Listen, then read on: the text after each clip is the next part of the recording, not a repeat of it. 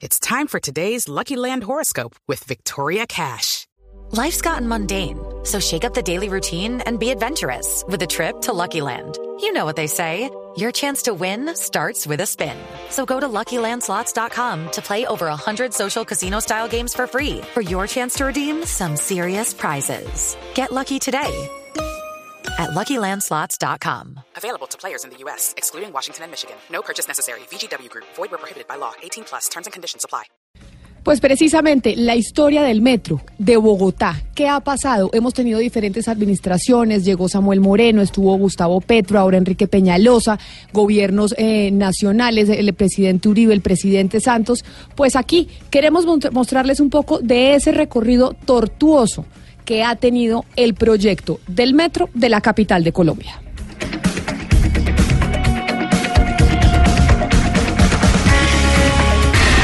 Sí se puede, sí se puede iniciar desde ahora todas las condiciones para dotar a esta ciudad de un transporte público digno.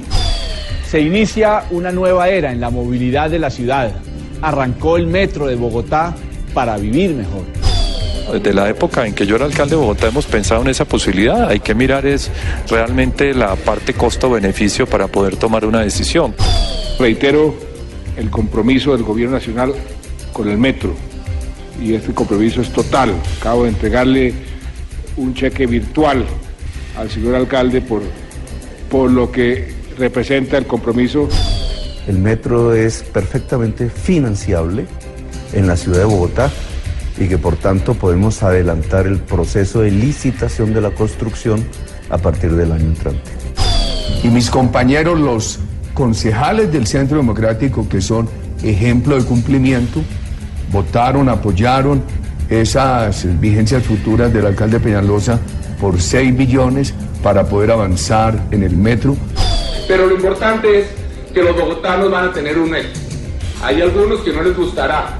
Nosotros vamos a dejar contratado ese metro gracias a un esfuerzo gigantesco, técnico, legal, financiero.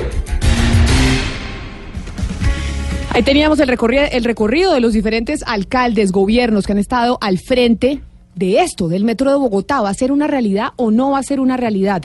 Por esa razón, ¿quién mejor que el gerente del Metro de Bogotá, del proyecto Metro de Bogotá, es el señor Andrés Escobar. Y le damos eh, la bienvenida, señor Escobar. Y la primera pregunta que le tengo que hacer referente a este debate es, técnicamente, ¿por qué se hizo a un lado el proyecto de Metro que presentó la alcaldía de Gustavo Petro? Muy buenos días, un saludo Camila, a toda la mesa de Blue, a la audiencia. Muchas gracias por esta llamada, por la oportunidad de hablar de nuestro proyecto de metro. Y le, y le reitero la pregunta, eh, doctor Escobar, ¿por qué se hizo a un lado ese proyecto de metro que presentó la alcaldía de Gustavo Petro? Porque eh, uno ve que entonces un alcalde presenta un proyecto, otro presenta otro distinto y como que no se trabaja en conjunto. ¿Cuál fue la razón? Bueno, esa fue una decisión que tomó el COMPES Nacional después que se descubrió al final de la misión de Petro que el metro subterráneo no era viable eh, de construirse a través del sistema de tuneladora, sino que por los suelos de Bogotá era necesario hacer una excavación, una zanja inmensa de 25 metros de profundidad a todo lo ancho de la carrera 11 y la carrera 13 eh, más o menos a partir de la calle 45 hacia el norte. Ese descubrimiento pues elevó los costos y elevó los riesgos porque implicaría interrumpir todas las tuberías que pasan por la 11 y por la 13, eh, acabar con la vegetación de, de esas avenidas y sobre todo poner en riesgo las cimentaciones de los edificios que suelen tener una profundidad de unos 10 a 12 metros y la excavación iba a ser de 25 metros. Entonces el COMPE Nacional le pidió a la Financiera de Desarrollo Nacional que hiciera una comparación que se contratara con expertos una comparación de las dos tipologías y de hecho se compararon ocho con diferentes trazados, algunos eh, en, en, el sistema elevado, otros subterráneos y algunos mixtos. En total eran ocho y de ahí salió eh, la recomendación al COMPES de cambiar la tipología de subterráneo a elevado. Eso sucedió a principios del año 2016. Señor Escobar, el metro que se quiere licitar y para cual, el cual hay presupuesto tiene estudio de factibilidad eh, definitivo. El metro Bogotá eh, alcanzó su máximo nivel y último nivel antes de abrir licitación en julio del año pasado, cuando recibió la aprobación del Banco Mundial, del BID y del BEI. Y esa aprobación la recibió porque pasó todas las evaluaciones que estas instituciones hacen, que son relacionadas con la sostenibilidad financiera a largo plazo, con la sostenibilidad ambiental y con la viabilidad técnica. Eso se hizo con base en los estudios que ya estaban eh, terminados y que se les presentaron a ellos.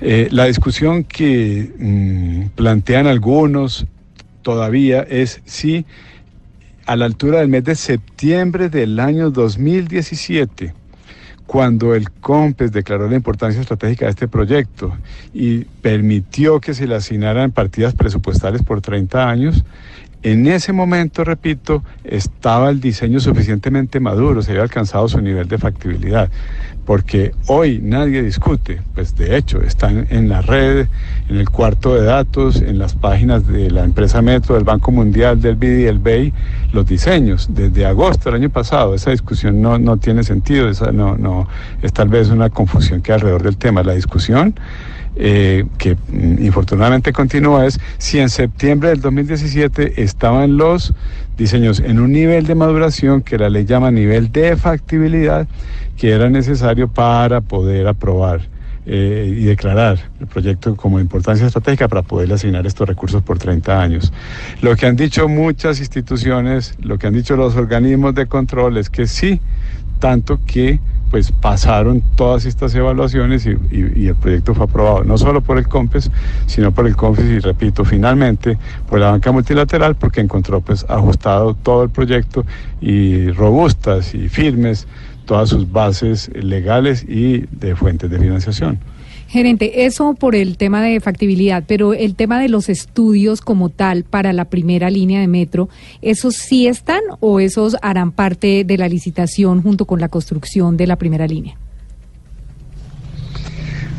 Respecto a la pregunta sobre los diseños definitivos, eh, digámosle, contémosle a la gente que en el proceso de diseño y la terminología de la ley que, usamos los ingenieros, se consideran diseños definitivos los que se hacen después que se terminan la obra. En inglés se llaman diseños as built, es decir, cómo queda construida la obra, que por mm, regla muy general es distinto a cómo se diseña al principio, porque siempre durante la ejecución aparece la necesidad de hacer algunos ajustes. Entonces, los diseños definitivos se conocerán después de que termine la obra.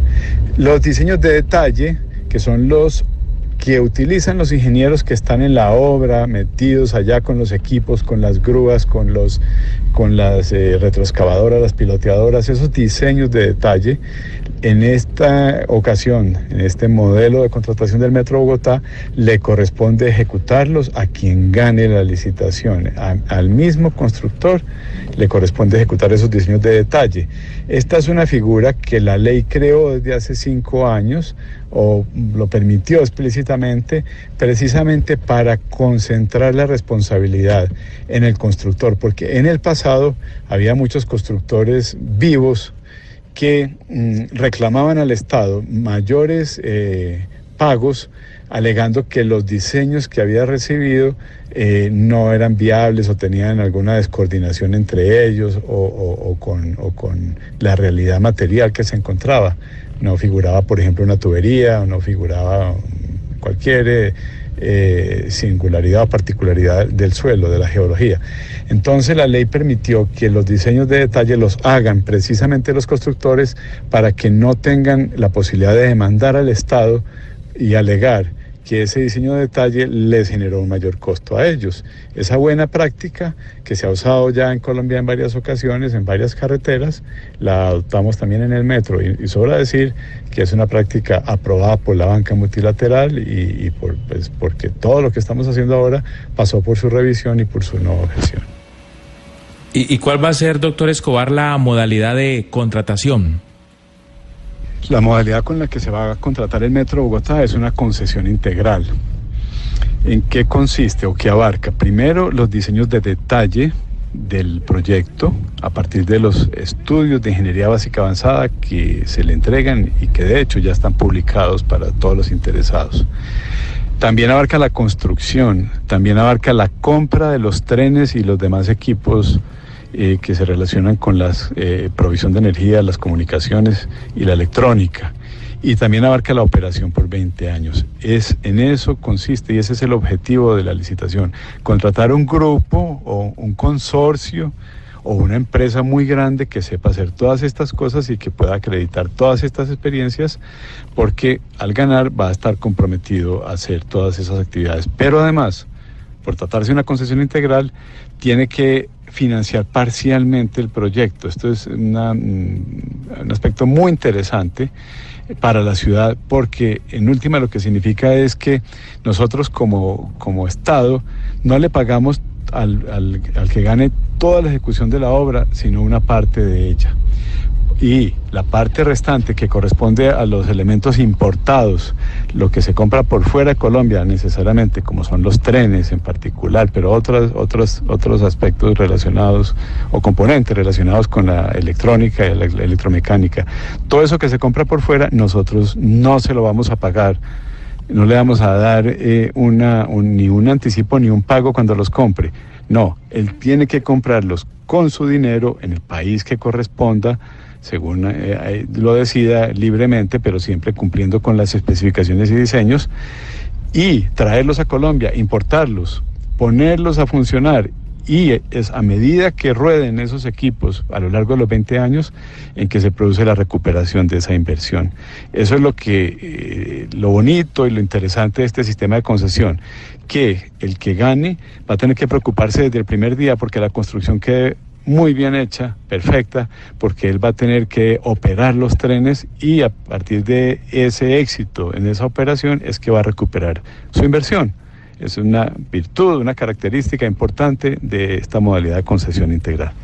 Señor Escobar, ¿cuál sería la línea real de arranque y en términos reales, en qué proporción mejoraría la movilidad en Bogotá?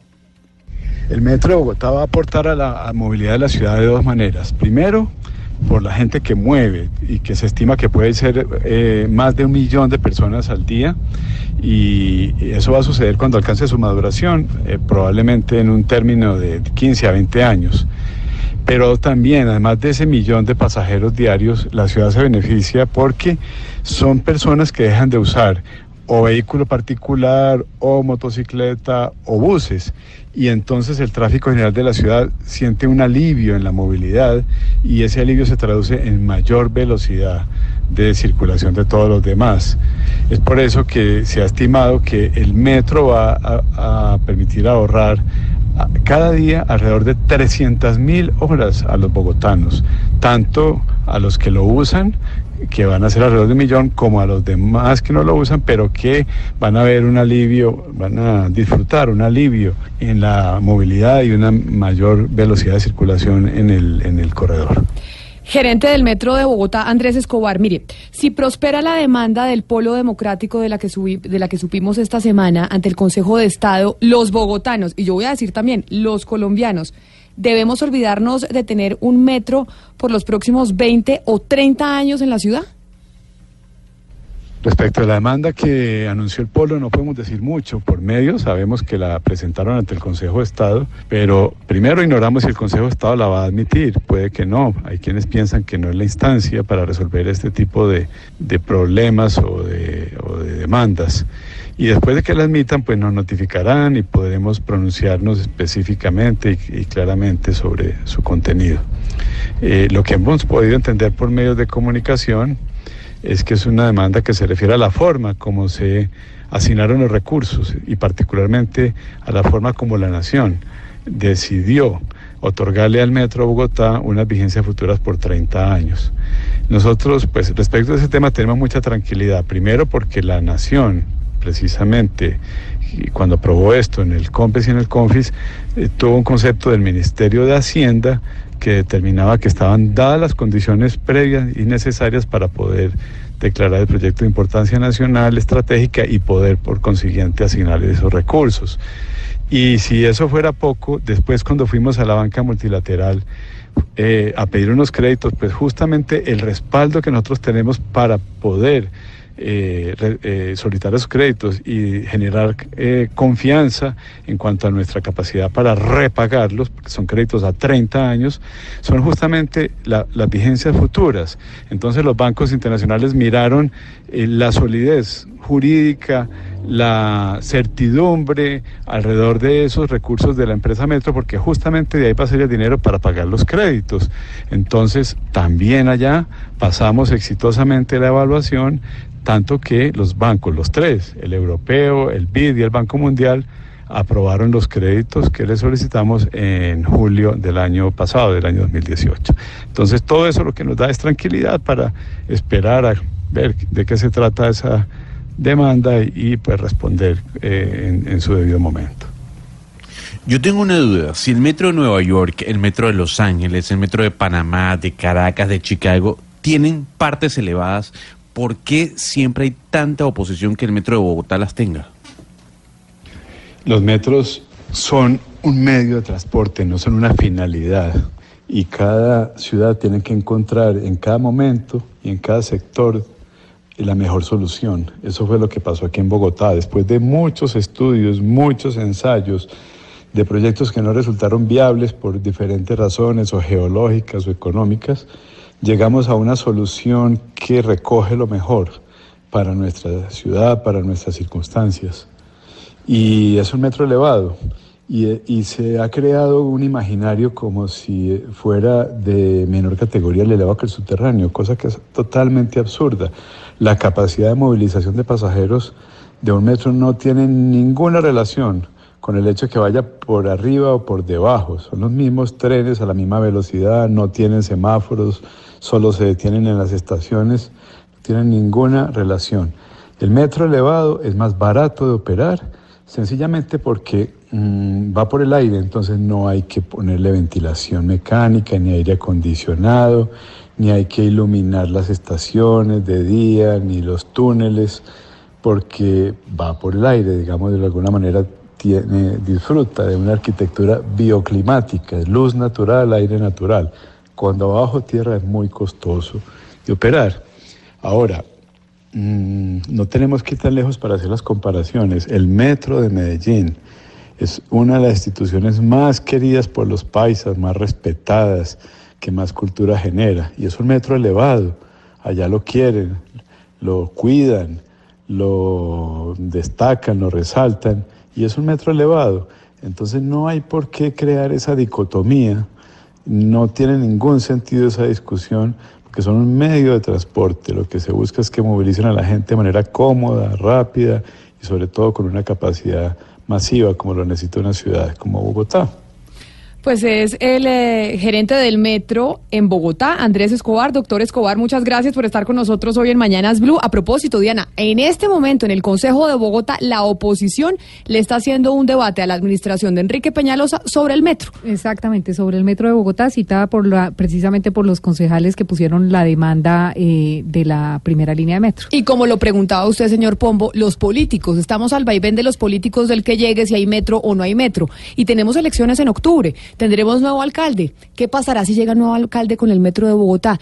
Consultamos a los candidatos a la alcaldía de Bogotá para el mes de octubre de este año y esto fue lo que nos dijeron sobre el metro. Soy Andrea Nieto y la plataforma política de ciudadanos independientes que promueven mi candidatura se llama Voy por ti Bogotá. Nosotros eh, proponemos un eje central para la ciudad de Bogotá que consiste en el bienestar de las personas y uno de los elementos más importantes para generar bienestar es precisamente la construcción del metro. Históricamente desde la década de los 40 le hemos dado largas, hemos hecho muchos diseños, hemos invertido demasiado dinero en un metro que no se ha podido construir, no solamente porque está sujeto al presupuesto de la nación en un 70%, sino porque además los vaivenes políticos, económicos y sociales del país afectan la construcción de esta infraestructura. Yo me comprometo con los ciudadanos a que si recibo la licitación adjudicada, una vez empiece la administración el primero de enero del 2020, el metro se va a construir con la rigurosidad y con el seguimiento estricto para precisamente darle bienestar a los ciudadanos de Bogotá. Soy Antonio Navarro Wolf. La movilidad una ciudad como Bogotá en transporte masivo, no puede depender de los buses. En el mejor de los casos transportan, siendo muy eficientes, 42 mil pasajeros hora sentido, mientras un metro puede transportar 80 mil pasajeros hora sentido, el doble. Por eso metro, metro y más metro. El actual proyecto de metro no puede terminar en la calle 72, es un error. Hay que llevarlo mínimo hasta la calle 100 o más al norte. Y hay que dejar diseñada una segunda línea de metro, Suba, Inyativá, Chapinero, Centro, eh, Uribe, Uribe, Usme. Metro, metro y más metro. Hola, soy Holman Morris, precandidato a la alcaldía de la ciudad de Bogotá por el movimiento Maíz. Yo voy a continuar con el metro que cumple con la ley y que tiene hoy las tres fases de ingeniería, prefactibilidad, factibilidad, ingeniería básica avanzada y estructuración financiera, que es y se llama el metro subterráneo, el mejor metro para la ciudad de Bogotá, 25 kilómetros desde Bosa hasta la calle 100 mucho más rápido en su construcción y mucho más barato que la defecio y la mentira del metro elevado que propone el alcalde Enrique Peñalosa. Soy Ángela Garzón, candidata a la alcaldía de Bogotá por el Centro Democrático. La primera línea del metro de Bogotá será una realidad. Hay que seguir adelante con esta obra. Ya tiene la viabilidad financiera, los estudios que se necesitan y la ciudad la está esperando. Debemos dejar de lado tantas peleas por los que la ciudad ha estado atrasada en infraestructura. Ahora la discusión es que otras líneas de metro queremos. En el plan de ordenamiento territorial solo está planteada una segunda línea del metro. Esa es la discusión importante. ¿Cuántas más líneas de metro queremos? Soy Miguel Uribe, candidato a la alcaldía de Bogotá por el movimiento Avancemos. La primera línea del metro es una realidad y será contratada este año. Como secretario, impulsé y colaboré en este proyecto. Como alcalde, se lo entregaría a los bogotanos. Voy a iniciar la segunda línea occidente por la calle 80 y hacia el norte por la avenida Ciudad de Cali. No podemos volver a empezar ni esperar más tiempo. Es por eso que voy a defender este proyecto de la politiquería que quiere volver a gobernar Bogotá. Soy Jorge Rojas, precandidato a la alcaldía de Bogotá por Colombia Humana. Ya sabemos que Bogotá necesita una primera línea de metro pesado con capacidad de llevar y traer muchas personas en menos tiempo. Transmilenio ya no da más y no hace lo mismo que un metro. El subterráneo tiene casi 27 kilómetros y está proyectado para 27 estaciones con capacidad para llevar y traer 82 mil personas hora sentido. Nos gastamos 130 mil millones en estudios para el metro subterráneo. El elevado tiene 24 kilómetros y 10 estaciones, cuesta más, tiene menos capacidad y genera más impacto urbanístico y ambiental. Como es una obra de alta magnitud e impacto para la ciudad, le voy a pedir al procurador que vigile el proceso e incluso que suspenda la licitación hasta que tomemos la mejor decisión para la ciudad. Pues ahí están las visiones de los diferentes candidatos a la alcaldía de Bogotá sobre el metro de la ciudad. ¿Será una realidad o no? En este momento hay debate en el Consejo de Bogotá precisamente sobre este tema. Es la una de la tarde, un minuto. Hasta aquí llegamos en Mañanas Blue. Los dejamos con nuestros compañeros de Meridiano.